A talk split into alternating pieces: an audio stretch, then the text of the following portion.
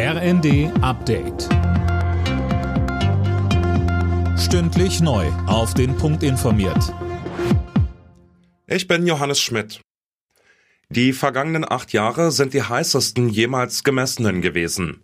Das geht aus einem Bericht der Weltmeteorologieorganisation hervor, der zum Auftakt der Weltklimakonferenz vorgelegt wurde. Mehr von André Glatzel. Die Daten für 2022 sind noch nicht endgültig. Das Jahr dürfte in der Hitzestatistik aber etwa auf Platz 5 oder 6 kommen. Damit war es seit 2015 jedes Jahr heißer als in allen vorangegangenen Jahren der Geschichte.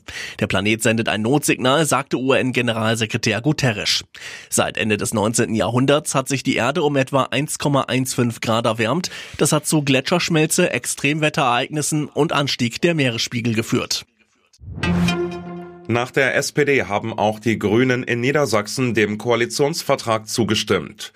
Heute soll der Vertrag unterschrieben werden. Morgen will Stefan Weil sich dann zum dritten Mal zum niedersächsischen Ministerpräsidenten wählen lassen. Rechtsextreme versuchen, die Demos gegen die Energiepolitik zu kapern. Davor warnen die Innenminister von Thüringen, Brandenburg und Sachsen. Man müsse schauen, wer da neben einem läuft, sagte Brandenburgs Innenminister Stübken der Welt am Sonntag. Mehr von Tim Britztrup. Seit Anfang September gab es über 4400 Demos, die mit Energiepolitik, Krieg in der Ukraine oder Corona zu tun hatten. Pro Woche gingen mehr als 100.000 Menschen auf die Straße, meistens aber verteilt auf viele kleine Demos mit nur wenigen hundert Teilnehmern.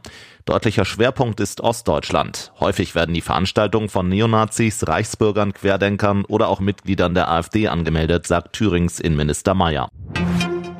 Union Berlin hat die Tabellenführung der Fußball-Bundesliga an die Bayern abgegeben. Die Berliner verloren in Leverkusen mit 0 zu 5 und sind damit nun Dritter. Auf Platz 2 liegt der SC Freiburg nach einem 2 zu 0 Heimsieg gegen Köln. Alle Nachrichten auf rnd.de